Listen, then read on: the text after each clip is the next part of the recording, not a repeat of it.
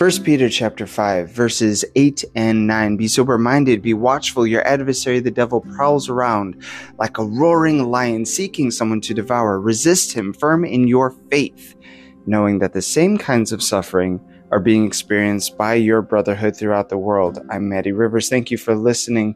One of my very favorite things to do is to look at passages really dig deep into the passages that are skipped over misunderstood or uh, taken out of context and taught wrongly. This is one of those passages that I never really heard being taught, digging in deep to the passage.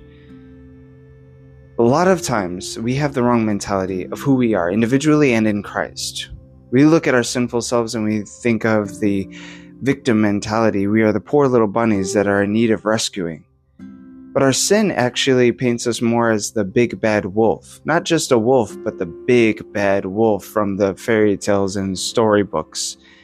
We're the ones causing trouble. We're the ones causing destruction. We're not these majestic creatures, and we're not these poor little helpless bunnies. We are, in fact, the villains of the story. This is what sin actually is. And God gets rid of sin two different ways. He overcomes and conquers sin in us two different ways. One is the second death, the lake of fire where there is gnashing of teeth. The other way is by way of the cross. This is why we are to take up our cross.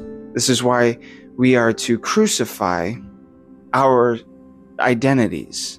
I like to say our identities because that can be misunderstood. I'm not talking about physically killing yourself. I'm not. I'm not talking about, um, you know, uh, trying to practice some crazy ritual or whatnot.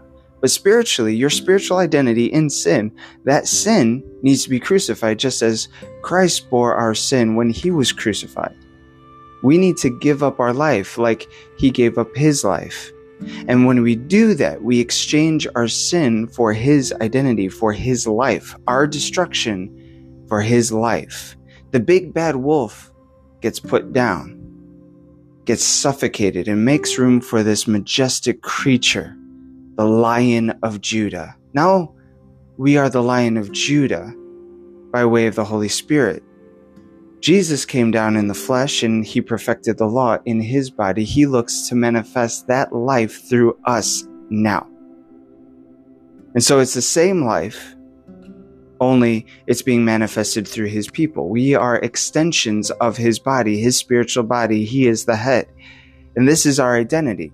So it's a trade off. We once were villains, and now we are members of the body of the hero.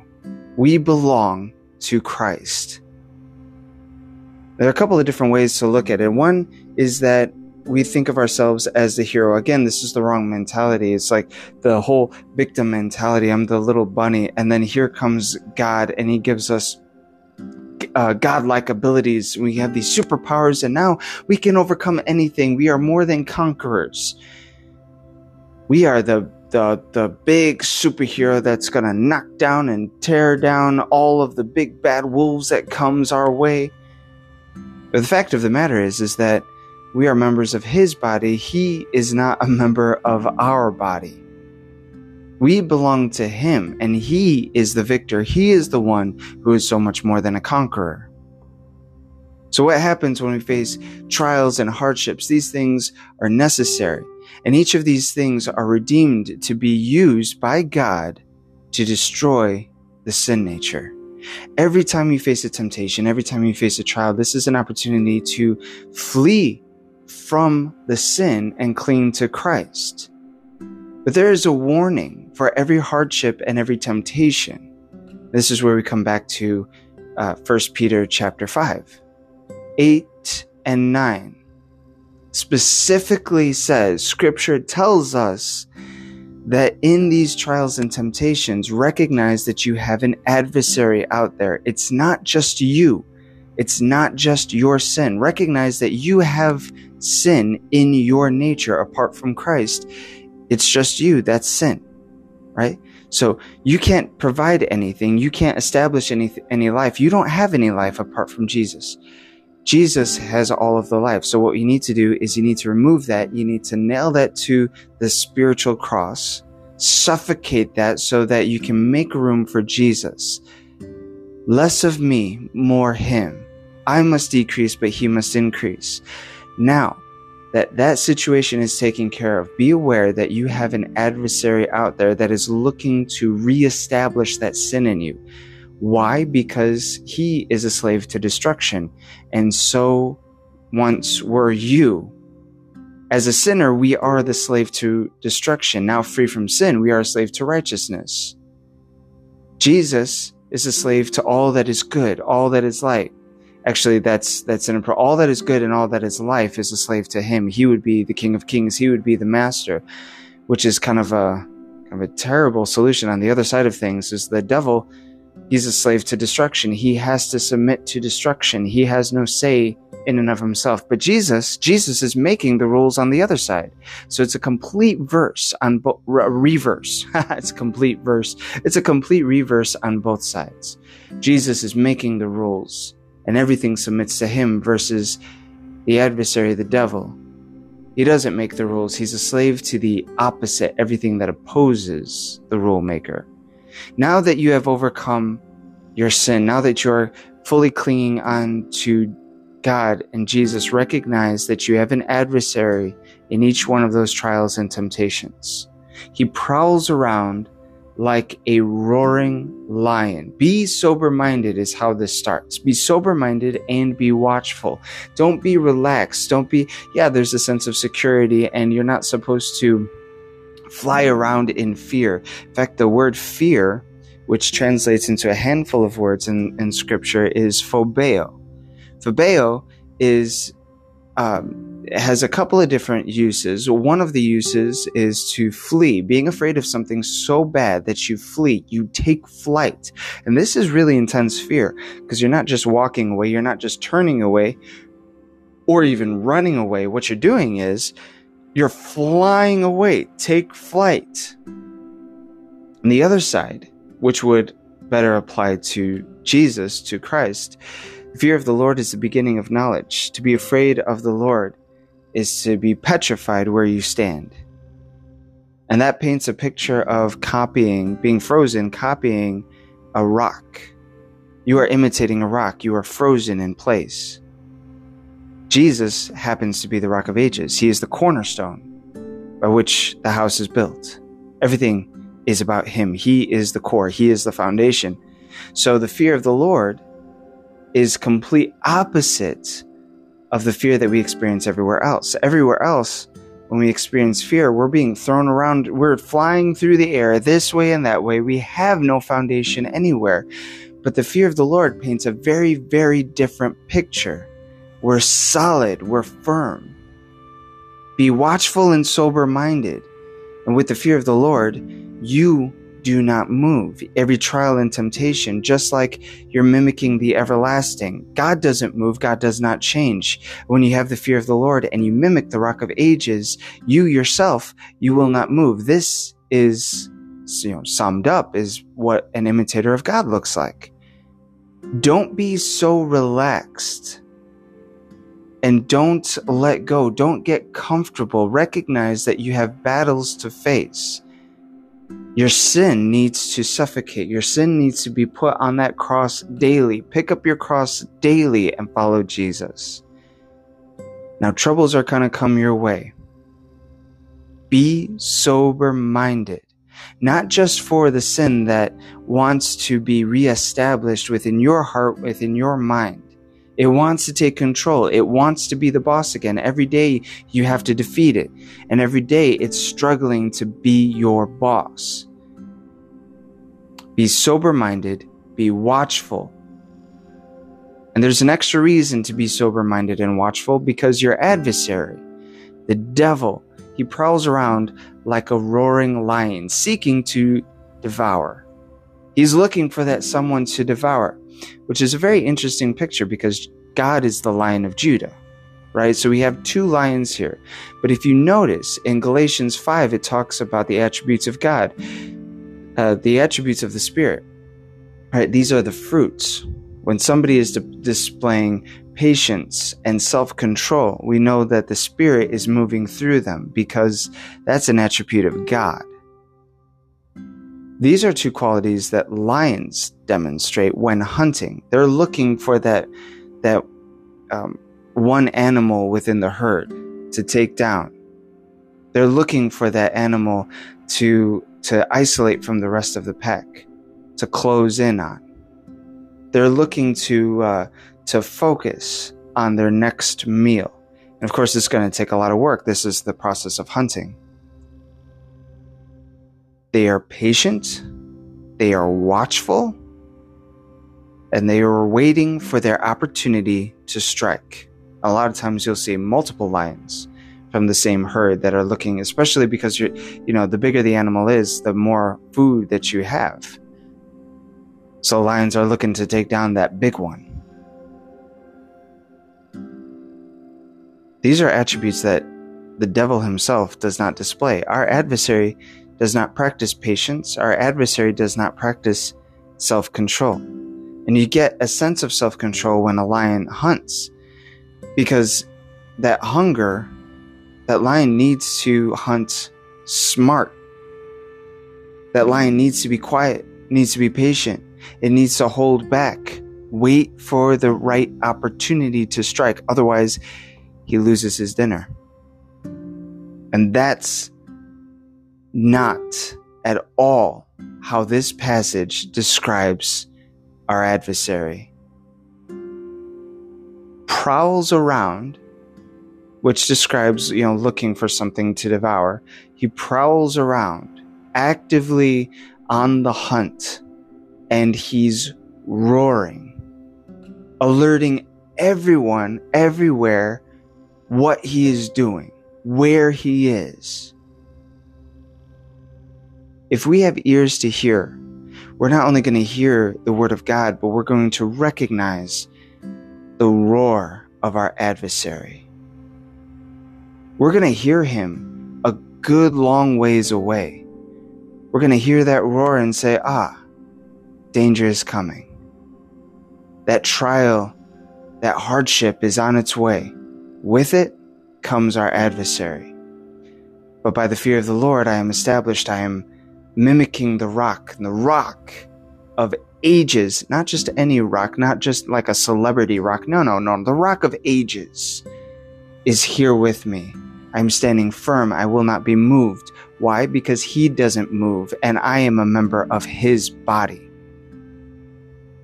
So when you see the destruction of sin, when you when you look around, when you when you recognize the destruction within your heart and your mind, when you recognize the destruction that is in somebody else's words. The spiritual destruction that lays there. I'm not talking about emotional destruction. Oh, offense. Oh, no. You just tore out my figurative heart. But actual spiritual destruction. The lies and the manipulation that will pull somebody away from their, you know, the attention that it, that is set on God here comes somebody with their lies and manipulation, and it pulls the attention away from God. This is destruction. This is spiritual destruction, and this serves to hurt the people around us. Recognize that it's not only our sin. Absolutely, there is sin in our heart and in our mind, but there is also an adversary. When we're fighting against ourselves, be alert, be, be sober minded, be watchful. Don't just overcome the sin that's currently there, but be watchful that somebody else is out there that wants to help your sin reestablish itself as the boss because this is how destruction takes place in our lives. Your adversary, the devil, gives much warning that he's there.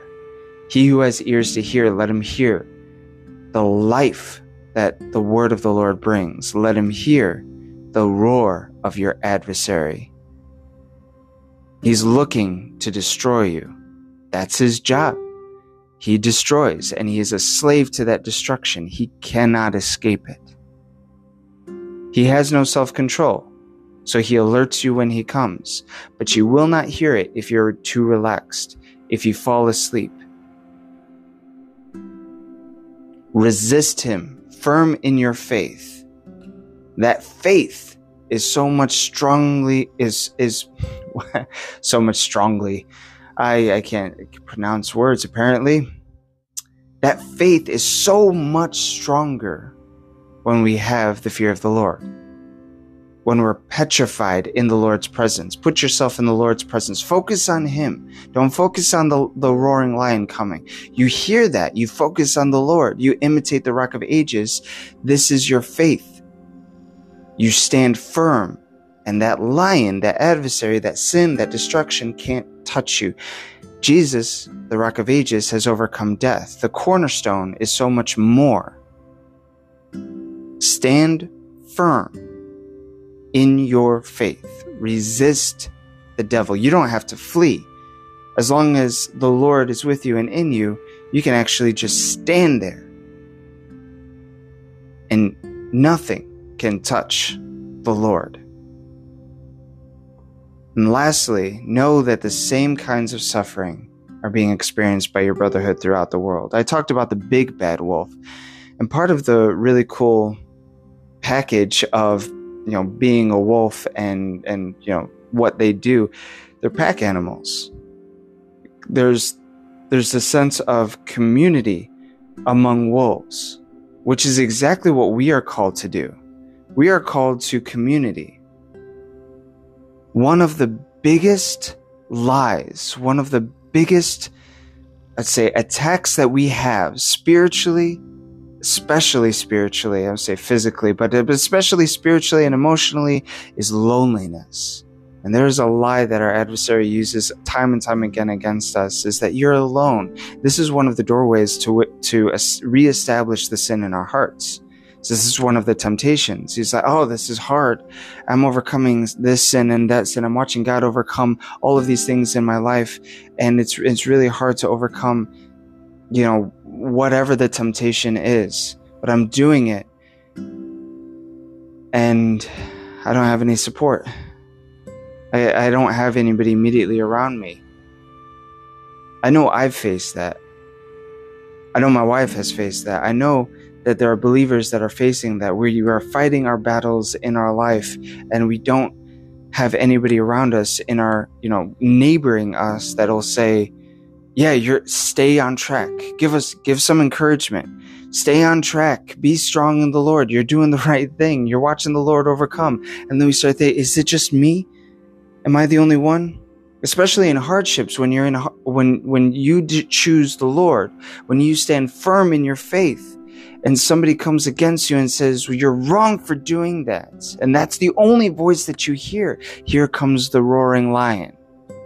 You are alone.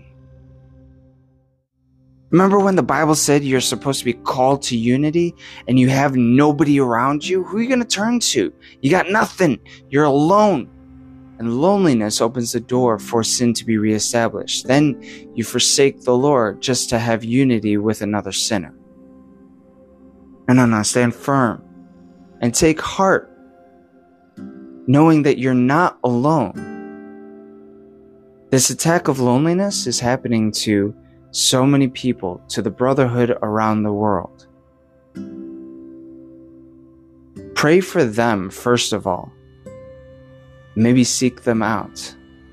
Pray that you get to join your brotherhood somewhere out there. Somebody's holding true to the word of God just like you. And somebody's being tempted with loneliness just like you. At some point, sooner or later, you're going to find them. God did not leave us to be completely alone. He calls us to community.